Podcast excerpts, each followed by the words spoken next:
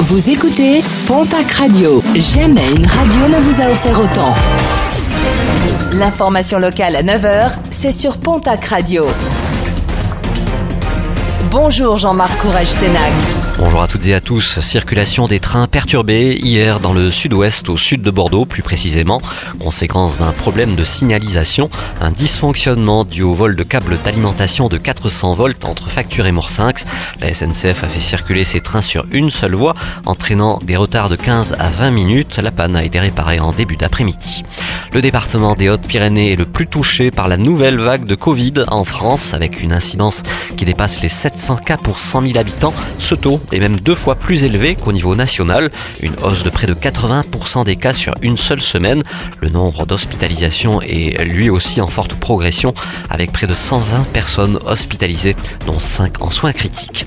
Vers de nouvelles perturbations dans les transports en commun de l'agglomération paloise, la CGT de Stap Idélis a annoncé hier qu'un nouveau mouvement de grève est prévu les vendredis et samedis à partir du 9 décembre prochain. En cause, la non-tenue de négociations avec leur direction. Conditions de travail et hausse des salaires en lien avec l'inflation sont au cœur des revendications.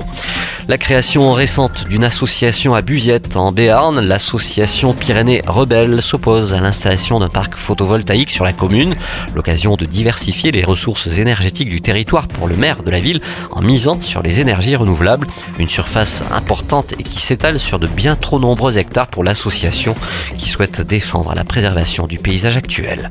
En Haute-Garonne, dans le Gers, les Landes, les Pyrénées-Atlantiques et les Hautes-Pyrénées, l'opération de collecte des armes non déclarées connaît un véritable succès.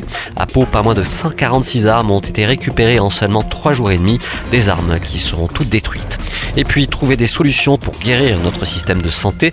Objectif de la réunion qui s'est tenue hier dans la salle du Conseil de l'Aglo Tarbes Lourdes-Pyrénées, un Conseil national de la refondation axé sur la santé en présence de François Bayrou, haut commissaire au plan et secrétaire général du CNR. D'autres réunions sont programmées dans les prochaines semaines.